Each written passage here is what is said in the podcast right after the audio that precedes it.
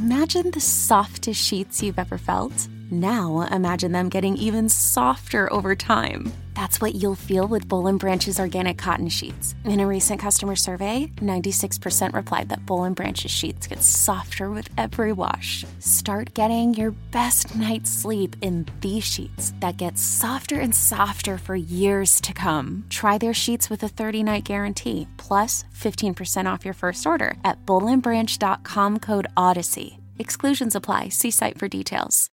Look, Bumble knows you're exhausted by dating. All the must not take yourself too seriously and 6 1 since that matters. And what do I even say other than hey? well, that's why they're introducing an all new Bumble with exciting features to make compatibility easier, starting the chat better, and dating safer. They've changed, so you don't have to. Download the new Bumble now. Hey, folks, this is Kevin. On this week's episode of Risk, you'll hear Jillian Richardson. And he just looks at me and says, I would like to be your slave. I'm like, uh. Okay. That and more. But before that, I just want to say hey, we are having so much fun with our Patreon patrons. If you don't know, you can help to keep Risk running. If you go to patreon.com slash risk and become one of our patrons, could be as little as a dollar a month, five dollars a month, whatever you can give. There are all kinds of amazing perks and prizes. We just made a music video for our fans that we posted there.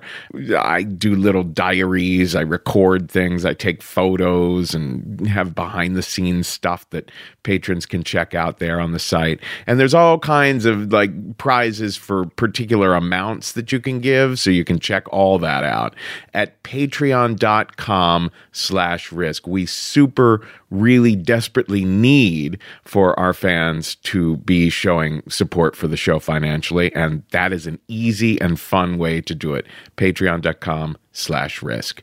Also, you can maximize every minute and every dollar for your small business with stamps.com. You don't have to waste any time going to the post office. Stamps.com is a better way to get postage.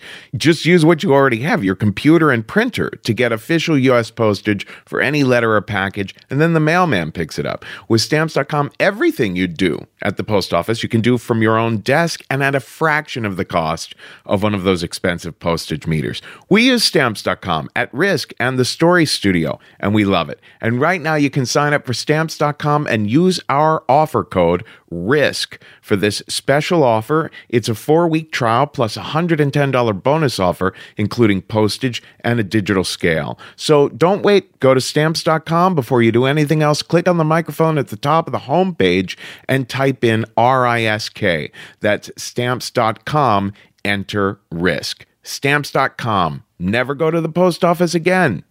Now, here's the show.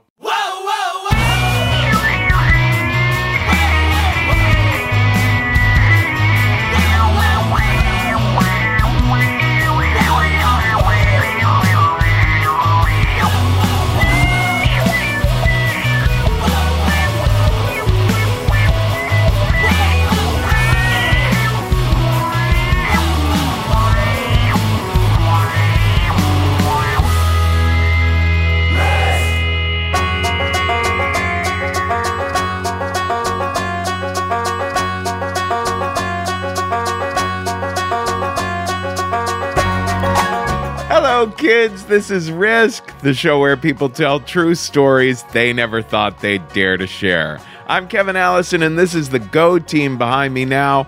We're calling this week's episode Getting to Know You. These are three stories about relationships that were either sexual or romantic, or in one case, a family relationship that took very strange turns, very dramatic shifts we're going to hear in a little bit from Jillian Richardson, who is a freelance writer here in New York City. She was a fan of the show and she pitched us this fantastic story a while back. So we had her do it at the Bell House in Brooklyn, where we do our show once a month.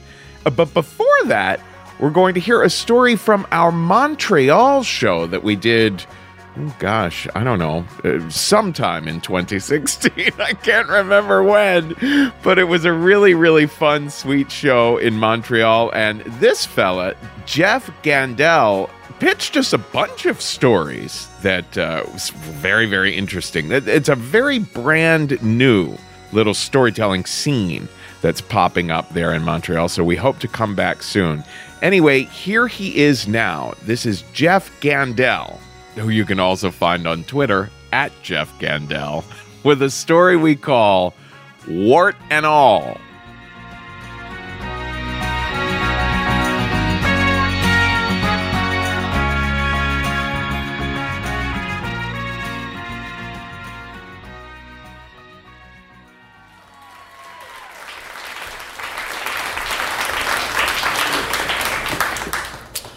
So, uh, about 12 years ago, I'm an English as a second language teacher, and, and I give lessons in my apartment. And, and one day, this woman comes in, this Peruvian woman named Angela, and she's just a vision. She's got dark skin and dark curly hair, and she's wearing a bandana, and she has crooked teeth, something I've always found irresistible in women.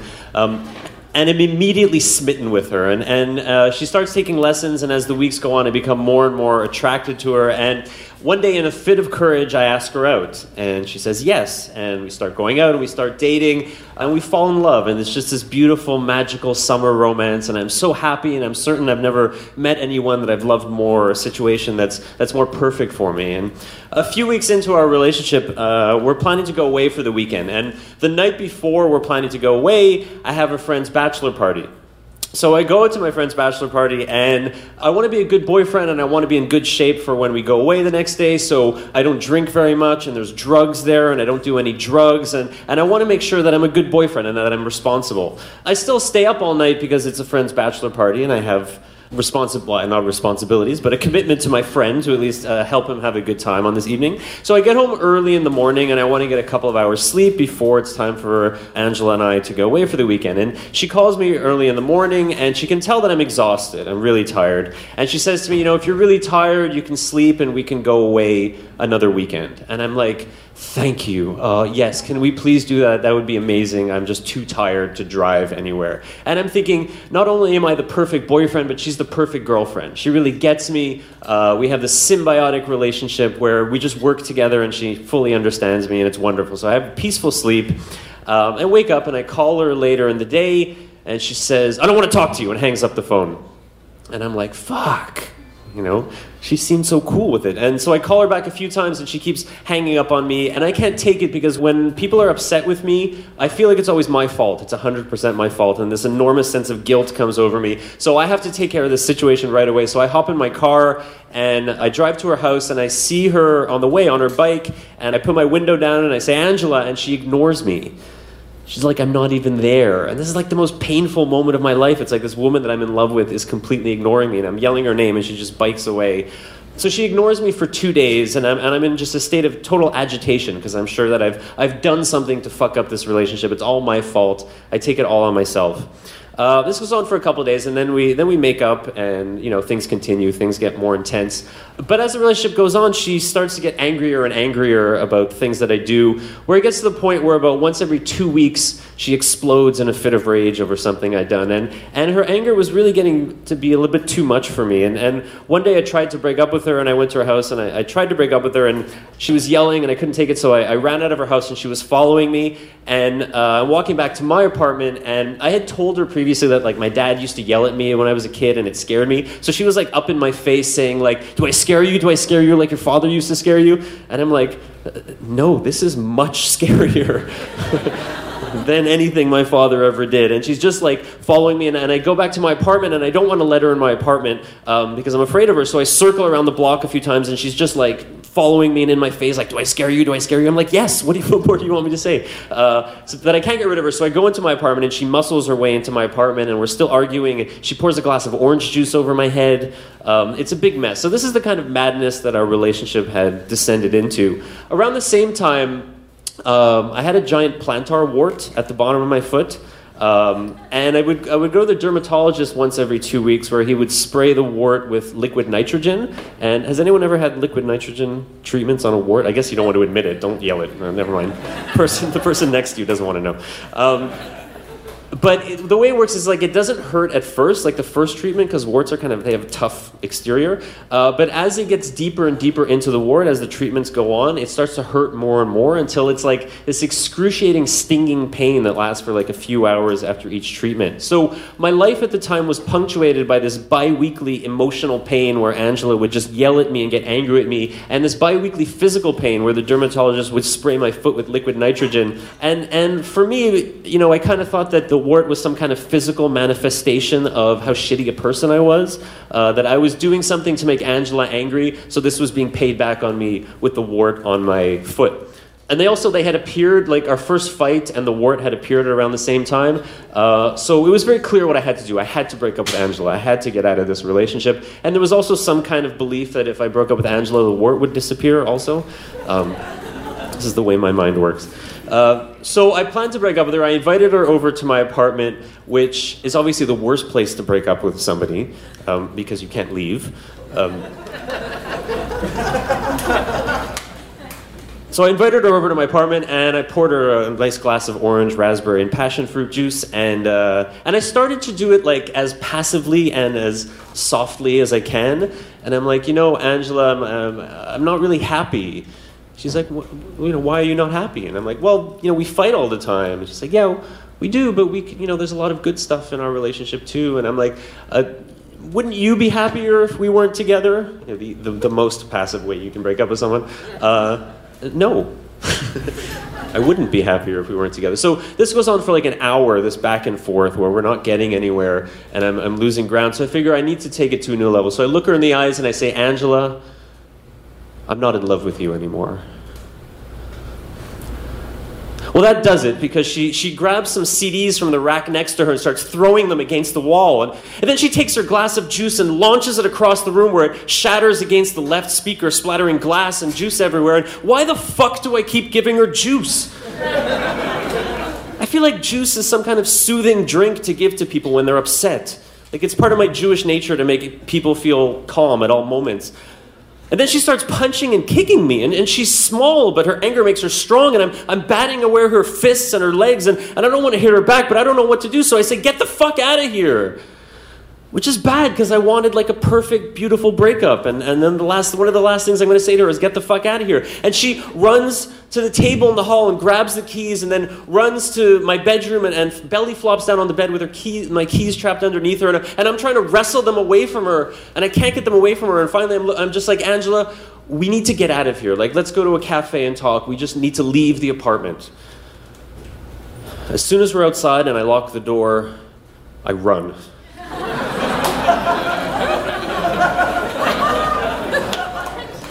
I just bolt. I run away, and it's a snowstorm, and I pull away in my car in the snowstorm with her like chasing me like a film. And I go to my friend's house, and I'm in a state. I'm like shaking, and I'm all I'm all fucked up. And and my friends are like, my friend and his girlfriend, they're like, you know, if she's hitting you, probably made the right choice in breaking up with her. And that makes me feel better. And then the next morning, I find little torn uh, pieces of photographs of us embedded in the snow all over my car. Breakup confetti. And that makes me feel even better that I've made the right choice. And, and I'm certain that with Angela out of my life, the wart will disappear, my body will return to its pristine state of youthful perfection. Which is not what happens. About three weeks after breaking up with Angela, I slip on some ice snowboarding at Jay Peak and my thumb bends backwards. I, yeah, yeah, I know there's a problem when I can't roll a joint on the car ride home. After a 14 hour emergency room visit, I leave the Montreal General with a broken thumb and a honking cast on my arm. About four weeks after breaking up with Angela, I get my three front teeth replaced, with fake ones. I knew I'd had to get one of them replaced because it had no root, a result of a previous medical condition, and the dentist said he would have to do a little filing of the two healthy teeth next to the problem one. And after he did the little filing and went to fetch the temporary bridge, I saw that what he meant by a little filing was shaving the healthy teeth down to little nubs to serve as anchors for the bridge. I rubbed my tongue on them and they were like sharp little chiclets. They weren't teeth anymore. I looked in the mirror, I looked like an old man without his dentures. I stood in front of the mirror that night and I looked at the bridge. It wasn't the right size. It was a temporary bridge. It wasn't the permanent one, but it wasn't the right size. And it was 27 and I had fake buck teeth. My cast itched. And, uh, the bottom of my foot burned from the previous day's nitrogen blast. The things couldn't get any worse. And that's when Angela calls. I'm coming to pick up my bike, she says, and slams the phone down. I'm terrified. There's, there's no way that I could face her in my state. What if she punches me in my bridge? It was very expensive. And what if she breaks my cast? It's 14 hours in the emergency room. So I don't know what to do. And then I get an idea. So I take her bike and I leave it in the lobby of my building along with a note saying I'd had to run out. I was very proud of this plan. There was a chance someone might steal it, but that was a chance I was willing to take. And then I go in my bedroom and I, I go in my apartment, I turn off all the lights, and I, I sit in the middle of the living room, far away from the windows with the lights off, just terrified of moving. And so about an hour later, the buzzer from downstairs starts buzzing and it doesn't stop. And I'm like, shit, she didn't buy my, my ruse that I wasn't home. And, and she just, it's like a constant buzz for like half an hour. And I'm just sitting in the apartment, terrified to move. I called my friend. I think my friend found it funny. I was scared. And so I'm just sitting there, like this buzzing is invading my brain. And then finally it stops, and I, and I, I wait a few minutes, and then I crawl over to the window and I look outside, and there's Angela in the middle of the street, just looking up at my window, and our eyes meet. Busted. So I have to go downstairs to face her, and my heart's pounding, and, and I go downstairs in the lobby, and she's like, Somebody could have stolen my bike. And I'm like, I'm afraid of you. I just spent 14 hours in the emergency room. And, and sure enough, she comes up to me and starts hitting me in the chest. And, and I just run outside and I run down the street and around the corner and, and into the police station. What am I doing in the police station? I'm shaking and I'm numb and I, I can't speak. And I say to the policewoman behind the counter, My ex girlfriend is hitting me. The policewoman's sitting back in her chair with her feet up on her desk, bored. Like this happens 10 times a night. And she's like, Do you want to press charges? No, I, I don't want to press charges. Well, there's nothing we can do. Okay. Thanks, police. Um, so I leave the police station and, and I go back to my apartment, and Angela's there. And when I tell her where I've been, she's like, I can't get arrested. I'm applying for my citizenship. Well, don't go around hitting people. And she starts crying, and, and I say, Look, let's, let's just go for a coffee and talk about it. That coffee I said we would go for, that we never did. So we go to the cafe, and things calm down in the cafe, and I apologize for the way things ended. And she asked me what happened to my thumb, and she tells me she started swing dancing, and we even manage a few laughs. I'd like to sleep over, she says. She starts crying and telling me how much she misses me and how much she wants to sleep in my arms. Now, you'd think this would be an easy decision. I was just cowering in fear of her in my apartment, but I was tempted. And you know, she was her face was puffy from the tears, and she was a mess, and she was wearing a sweater vest with orange track pants.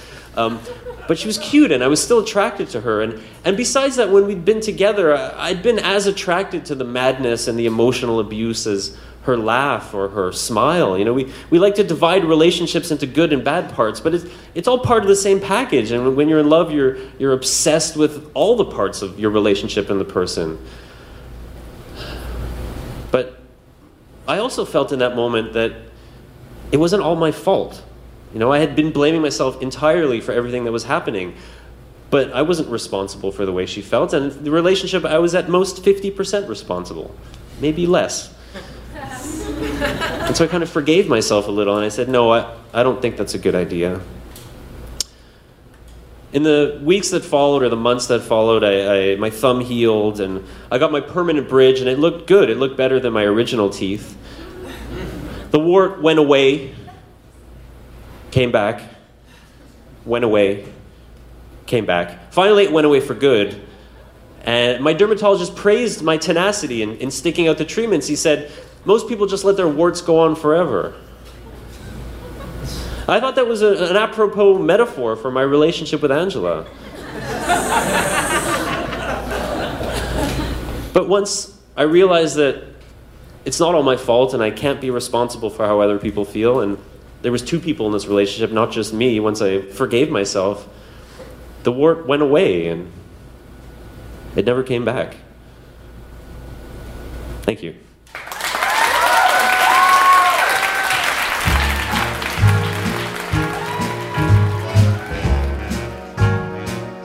Jean had warts. Oh, it was disgusting. It was, it was gross. It just was gross.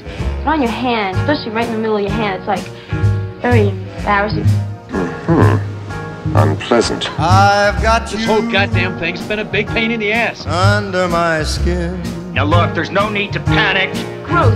Oh, God, that was awful. Oh, that's disgusting. I told you so. It isn't as bad as it looks. There's nothing to be ashamed of. What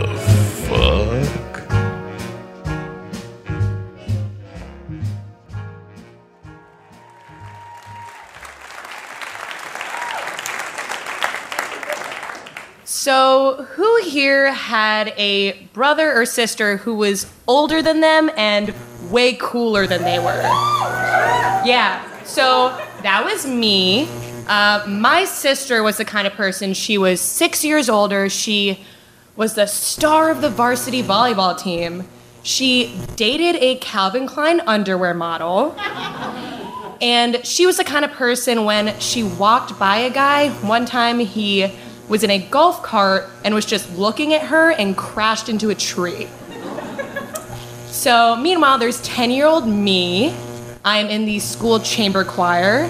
We have this outfit that's like one of those ruffly white shirts that are not flattering at all, a blue cummerbund, blue bow tie. I do Harry Potter role playing with my friends.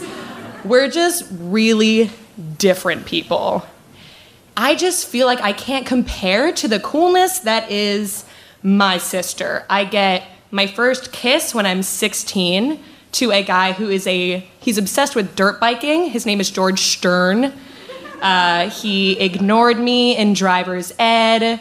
I lost my virginity at 19 to a guy who I thought was really cool, and then the next week he invited me to a party and was making out with another girl when I got there.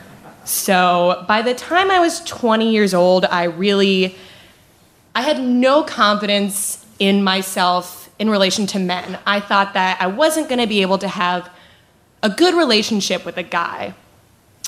Uh, so when I'm 20 years old, I am interning in New York City. It's really a place where you know people say anything could happen, but I was spending most of my nights at Columbia University just sitting on my laptop and just browsing through the internet. One day, I'm watching a documentary called Hotline, which is about people whose job it is to be a hotline and they talk to strangers.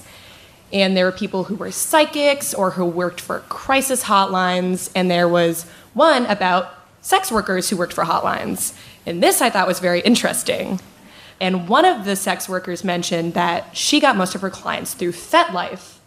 Uh, for those of you who don't know, uh, FetLife is a website that's like Facebook for people who have kinks.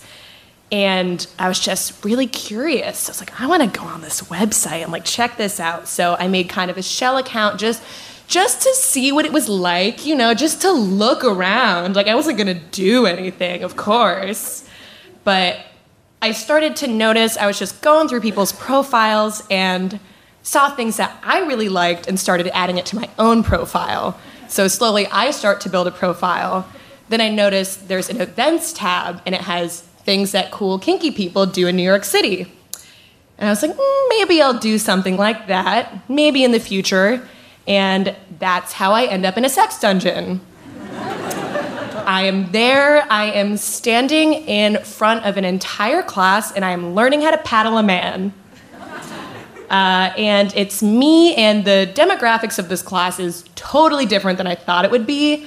I thought it would be a lot of people who were new at this and didn't really know what they were doing.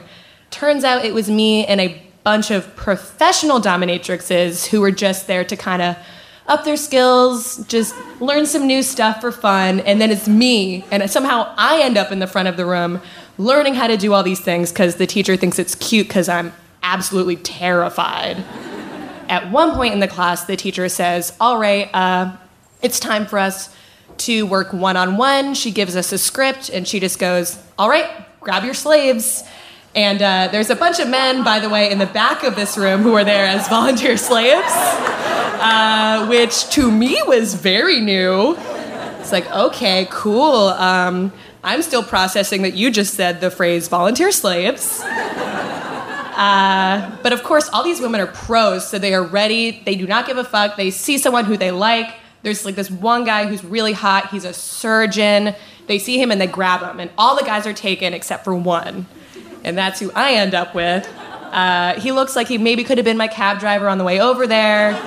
Uh, he's in his 60s. He's Eastern European. He's kind of chubby, and he really doesn't speak English. I'm like, how did this guy end up in this class? It's like a very specific place for you to be. Uh, so this is my partner for. I'm in the sex dungeon for four hours. I'm learning how to do everything to this guy. I am freaking out inside the whole time. I'm losing my mind. On the outside, thank God this teacher gave me a script of things to say, so I'm just looking at it.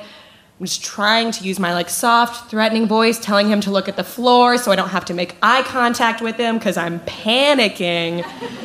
and I'm in there for four hours. By the time the class is over, I leave. I just get out of there. I'm standing on the sidewalk and I cannot believe I was just in a sex dungeon for four hours. And I'm just like, oh, I don't know. I guess I like go get falafel now. Like, what do I, what do I do? And I'm just looking at my phone, and someone taps me on the shoulder and says, um, "Goddess." Uh, I don't even realize this person could even possibly be talking to me, so I just keep looking at my phone. And they tap me again on the shoulder, and just, um, "Goddess." I turn, I'm like, oh, that's me. He's, this person's talking to me, right? Of course, yes, Domly. I'm a dominant woman. Yes, this person's talking to me. And I turn around, and it's the surgeon from the class who everyone was so excited to have as their slave. I was like, uh, hey. And he tells me that he was really into the way that I presented myself in the class, and he thought I was really beautiful. And he just looks at me and says, I would like to be your slave. I'm like, uh, okay. I, uh, I'm, I'm so bad at being dominant just on the streets of New York City. I'm like, uh, like we could. No, I mean, like, what? Do you want to do that? like, oh no, I shouldn't be asking you if you want to do that because this is about what I want, right? Okay. Uh, and I'm honest with him, and I tell him that I'm I've not really done this before. I don't really know what I want, so I get this guy's number. I take a few days to think about it. And I decided that, yeah, I want to do this. I want to try this out. So I'm staying at a dorm at Columbia University, as I said. Uh, so I tell this guy to come all the way uptown to Columbia University to give me a foot massage. Because that's one thing in the class that we did that I really loved. And I was like, I can do this like all day. This is easy. Uh, and he's into it. And so he meets me in front of the library at Columbia University. And I'm like, oh God, like again, we're in public. Like, what is the power dynamic here? Like, I don't want to be mean to this person when there's other people around, like, unless that's what he wants, but I have no idea. So we're just here for this, like, domination thing. I'm just like, how was your subway ride? Um, how's your CrossFit class going? What's up with you? And he seems like kind of off put that I'm not acting all dominating like I was in the class. I tell him again that I'm nervous.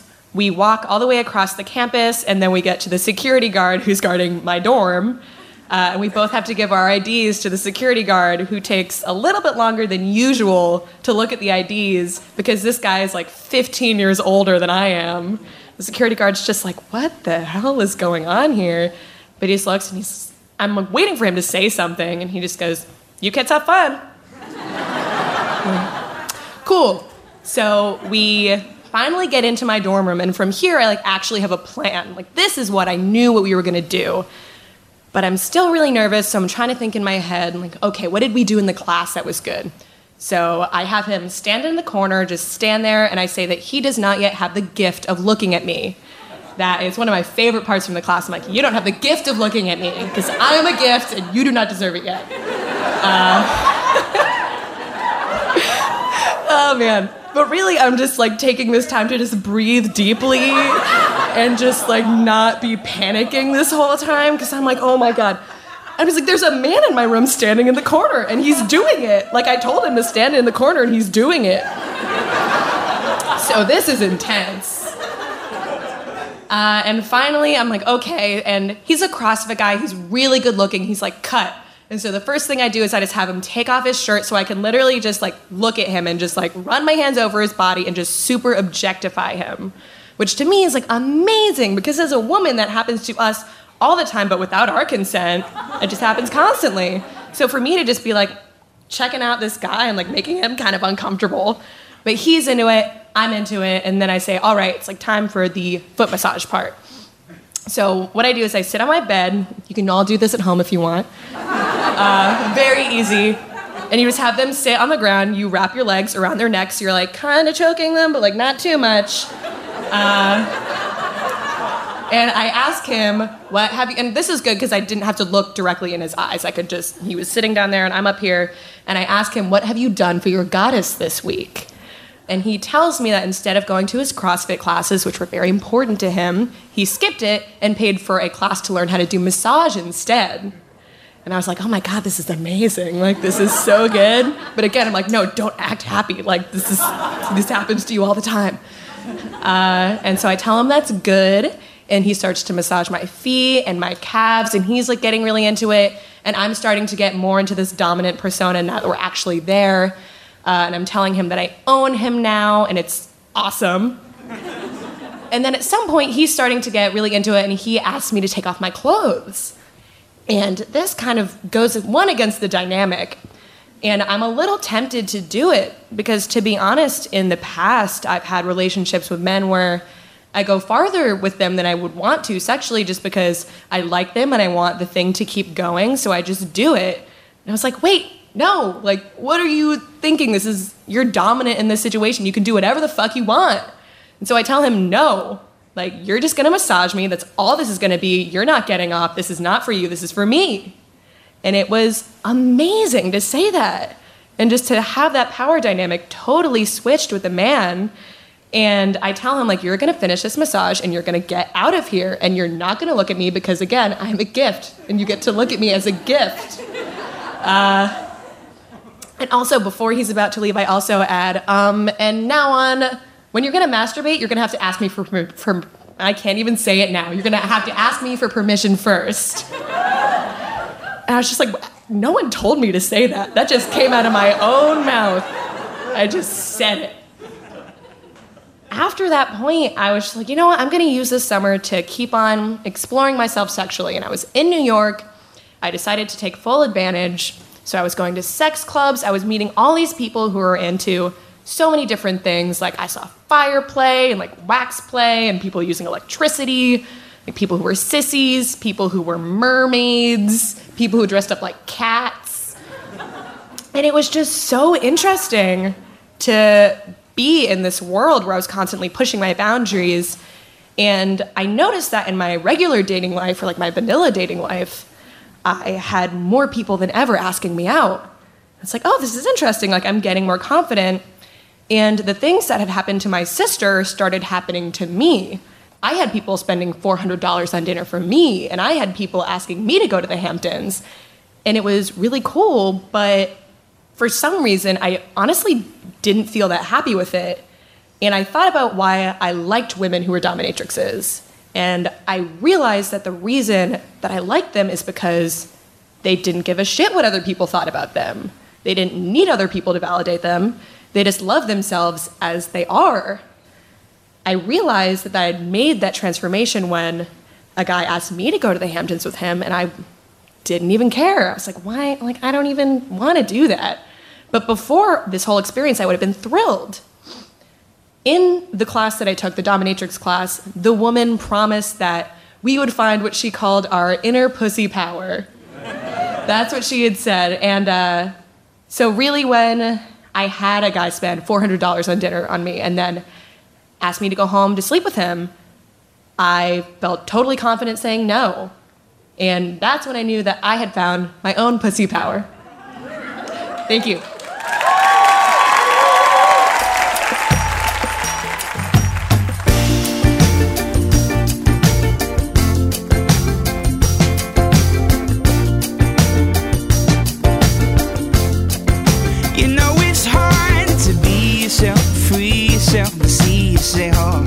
When all around you there are lies just to get you spies, just to get you to buy so they can get you. There are cameras in the sky, lasers in our living rooms. There are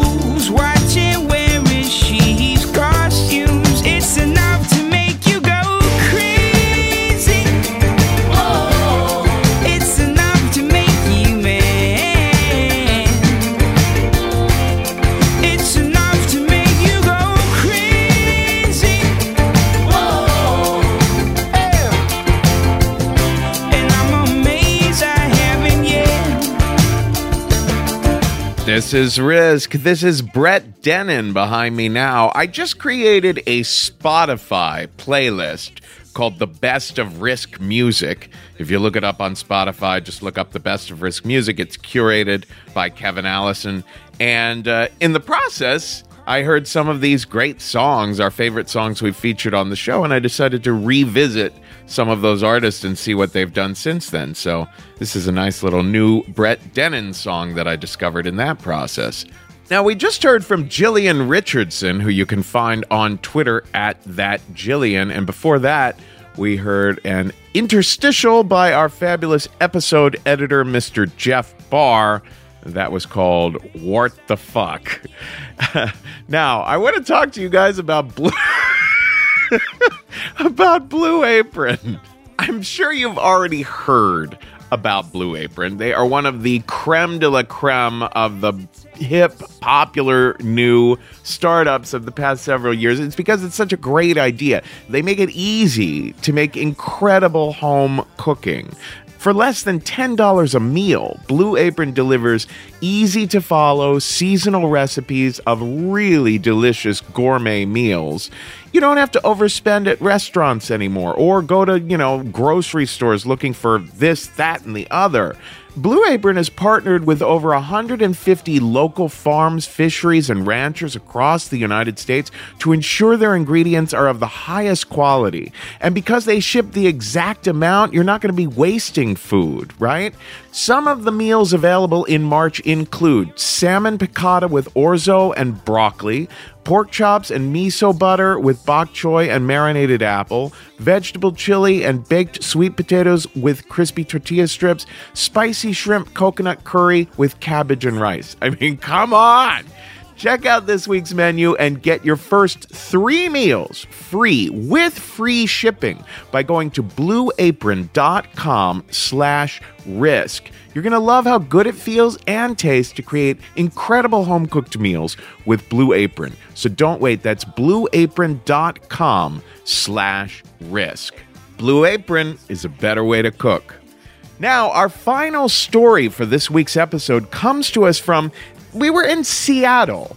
Oh gosh, I think it was last summer. It was a while back. And this young man, Samuel Routh, got up and shared a story. Sam had been on stage before, but had never shared anything as serious and personal as this story. So here he is now. This is Samuel Routh at Risk Live in Seattle with a story we call An Inconvenient Truth.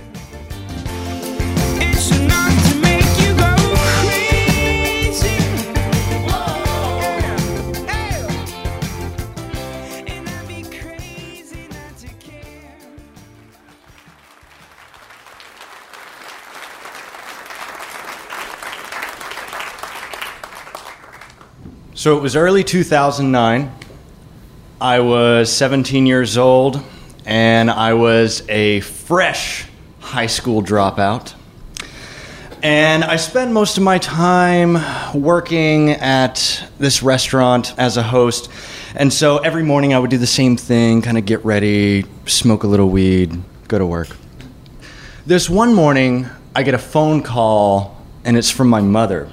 And she says, Son, it's mommy. I need you to come up to my work whenever you get off. It's like, What's up? What, what's going on? She goes, It doesn't matter. I just need you to come up here as soon as you can. So I go to work, I get off, and I arrive at her work. And she works at this place called the Park Ventura Endoscopy Center. So it's an endoscopy center. They do endoscopies. They stick hoses in your, in your, yeah, they stick them in your butt and in your down your throat so that they can check you for cancer and other tumors and things like that. And so she worked as a post-op pre-op nurse. And so she spent all of her time going around to all these patients, and she would sing to them. And she was the best nurse there, and everybody loved her, and all the people that worked there just absolutely loved her. And so I got to walk in and I see her there and she's singing to her patients, which is totally normal thing for her. And she says, "I need you to go into the back room and wait for me there." So I go into the back and she comes in and she shuts the door and she sits down. She looks me in the face and she says, "I know that there's a plot out to kill me and I know that you're involved and I want you to admit to it." So how did we get here? This is pretty extreme. It started earlier in 2008, just after Thanksgiving. She started exhibiting some very strange behavior, kind of misplacing things, but was actually sure that somebody had taken them. And then one day she comes to me and she says, Hey, I came home and I found leaves in my bed. I'm not really sure what that was all about. And she said, I think it's somebody trying to send me a message saying that you're going to be sleeping under the leaves soon, as in under the ground, dead. I was like, okay, mom, like that's a little bit weird, but you know, it's, it's whatever. Sure, sure, that's happening. Okay, we're just going to move on. And she, you know, got a little pissy about it and continued on. And then the next day, when I came home, I found leaves in my bed. And it was like, what the fuck is going on? I don't understand. So I pick up the leaves and I throw them outside and I go to my mom and I'm like, hey, mom, I found leaves in my bed. And she goes, I don't know what you're talking about. I'm like, okay, we're going to continue moving forward here. Her behavior starts to get worse and worse. And one night she busts into my room at 3 o'clock in the morning, practically kicks the door in, and she's in an absolute frenzy. She's just like, oh my God, I don't know, something's happening, something's happening, something's happening to me.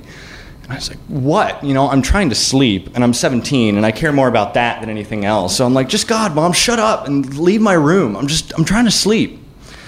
She ended up storming out with a, oh, you don't even care. Slam the door. So I didn't know what was going on until I noticed that she started carrying knives sticking out of her purse. And she would carry them everywhere that she went, just, you know, sticking right up out of the top of her purse, pointy end out not the other end out, the pointy end out, you know. And I asked her about it, and she goes, "Well, in case anybody decides to come after me, I want them to know that I have a knife." I'm like, "Okay, mom, I don't really know what's happening here. I don't know what's going through your head, but you know, I'm just gonna kind of continue on." And I started sleeping with my door locked. So now I'm sitting across the desk from her, and she's telling me, "Yes, I know that there's a plot out to kill me, and I know that you're involved, and I want you to admit to it. So all of the previous behavior is starting to kind of come together, and I don't know if she's joking. I don't know if she's telling the truth. I just tell her that she's crazy. I said, Mom, you're crazy. None of this is actually happening. I don't know why you think this is happening, but it's not. She reaches into her purse and she pulls out a piece of paper, and on the piece of paper, it's an admissions warrant for me and it's admitting me to the Timberlawn Psychiatric Center in downtown Dallas. And it's signed by a judge, the same judge that signed off on me dropping out of school. It says that she's admitting me because I'm plotting to kill her. And she puts it in front of me and she goes, If you don't admit to this, then I'm going to have you committed. So I'm 17 stuck between a very big rock and a hard place, and I have a choice. I can tell her the truth that she's crazy. She'll think it's a lie, and I'll end up getting put away, and I don't know what's going to happen to me after that. Or I can tell her what she wants to hear, and maybe I can save my own skin. So I said, Yes, there are people trying to kill you. And she's just, Oh, yes, yes. Like you could see, like, just her eyes open up, like she was so relieved to hear it. And she goes, It's your father and your sister, right? Sure, it's it's it's them. It's it's everybody that you think it is. It's me, it's dad, it's Emma. We're all plotting to kill you. This is actually happening. She says, "That's all I need to hear." And she grabs me by the hand and she drags me into her boss's office. And she yells at her boss. She goes, "He admitted to everything. Call the police." And she turns around and she grabs me in her arms and, and it's like I'm just I'm sitting here holding her and she's just crying and crying and crying. And I look at her boss who's sitting there at the table and she doesn't know what to do. Very obviously does not know what to do. And I kind of have to look at her and I say, call the police right now. Something needs to be done. I don't care who it is that they come and get, but the police need to come here now. So she calls police. I was so traumatized by the event that whenever the police got there and they separated me from my mother, they were asking me what was happening, and it was kind of a mixture of what she wanted me to admit to, like the plot to kill her, along with she's the one who's really crazy, please save me. So they take me away. I'm put in handcuffs and they escort me to what's known as Green Oaks. I'm put under a 24 hour watch protection from everybody, and the nurses try to kind of coax the story, the real story out of me. They're saying, you know, what's going on with your mother? Why don't you tell us the truth? And I was so afraid of her and what she would possibly do if I told the truth. From there, I was transferred to the C Center, uh, which is a safe place for teens, mainly for teenagers whose parents don't know how to deal with them anymore. And I spent the next week in this facility, and I wasn't sure if the doctors at Green Oaks just forgot to tell them, but I spent the next week in that facility trying to convince these doctors that I was not the one who was crazy, but that she was the one who was crazy. And it's really hard to do that when they're pretty sure that you're the one who's crazy and you're the one who's in the nut house. My final day, I get called by my psychiatrist for a meeting.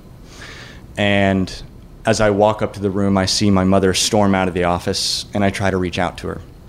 And she just continues on. And I go inside the room and I sit down, and my psychiatrist says, You ever heard of the phrase CTD?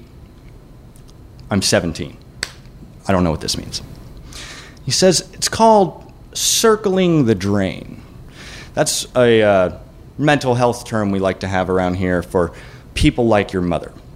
Your mother is not doing well. You need to get as far away from her as you possibly can. She is a threat to herself, others, and you. Do you have anywhere else safe that you can go? I didn't have any way to contact my father and my sister. I didn't really have a way to contact anybody. So I told the doctor no. And the next day, they released me back into her care.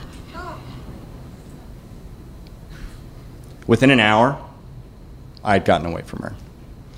And it took a lot of work, but I managed to pull myself up after a few weeks of hopping from friend's house to friend's house, only being able to stay there a couple of nights because they were worried that my mother was going to show up. I finally arrived where my father lived on the other side of Texas, in Midland, Texas, on March the 7th, 2009. Three days later, on March the 10th, I get pulled into my grandparents' living room where I see my sister and my entire father's side of the family sitting there. And they sit me and my sister down, and my sister instantly just grabs my hand like she knows that something's going on. And my father says, Your mother killed herself. Three days after I had left. I remember my grandmother trying to hold me, I pushed her away. And I ran into the back room, and really all I wanted to do was just shove my head through a wall because I was right there.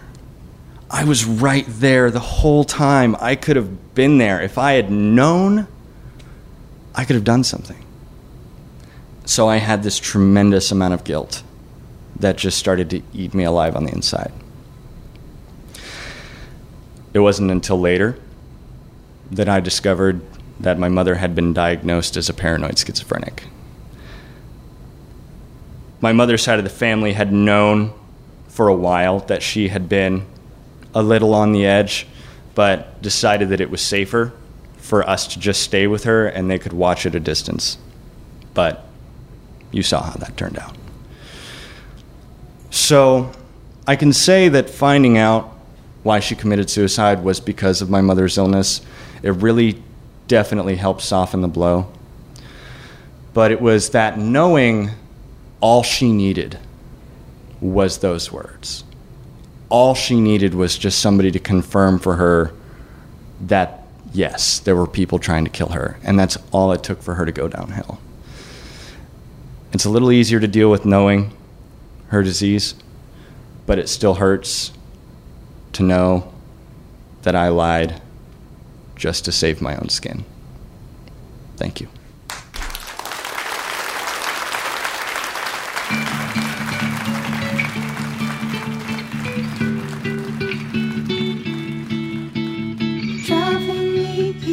Let my feast on the first of the morning light. From the leaves of the whispering trees creep the lyrics I've yet to write. Though the scenery inanimate and stale, and the sky an inadequate gray. I was off on a daydream with the song that you gave me, and I'm gone, yes, I'm gone, gone away.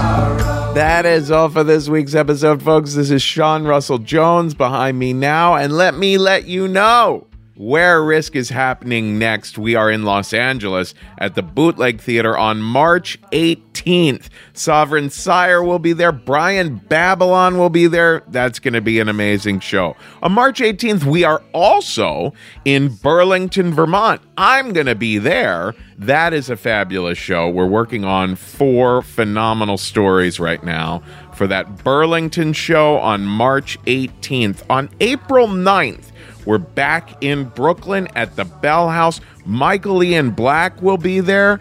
Don Will will be there. Um, there's a there's someone I haven't yet confirmed, but that's going to be a very exciting show. April 22nd, we're back in Los Angeles at the Bootleg. Minneapolis on April 29th. We are back at Brave New Workshop. The theme that night is action. On May 20th, we're in Denver. Denver, we're coming back on May 20th. The theme is irresistible. So, Minneapolis on April 29th, Denver on May 20th. Pitch us, guys. Go to risk-show.com slash submissions and pitch us for those shows. Now, there's still more, guys. Coming up on June 9th, we're in Portland, Oregon. The theme is hype. On June 10th, we're in Seattle, Washington. The theme is destructive. On June 11th, we're in Vancouver. The theme is monster. pitch us for those shows. risk-show.com slash submissions, and you might be a part of one of those shows. And don't forget, if you want to work on your storytelling, that's what we do at thestorystudio.org. You can get one on one training over Skype with me, or you can download our video courses and learn in your own time at your own pace, or you can hire us to do a workshop for your staff or a creative team of your own at thestorystudio.org. We've got one special workshop coming up in Minneapolis. It's on April 30th. On April 30th in, Mini- in Minneapolis, I will be co teaching a workshop with the wonderful Amy Salloway, a great storytelling teacher. The two of us will be teaching a one day storytelling for business workshop. So if you want to work on your skills, how to communicate around the office or in your career, preparing for job interviews,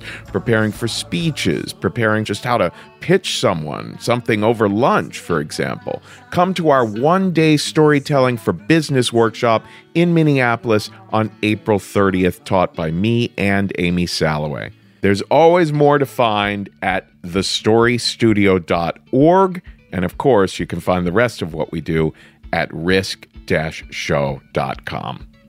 Folks, today's the day. Take a risk. So long, I'm gone. Feel it now, believe it tomorrow.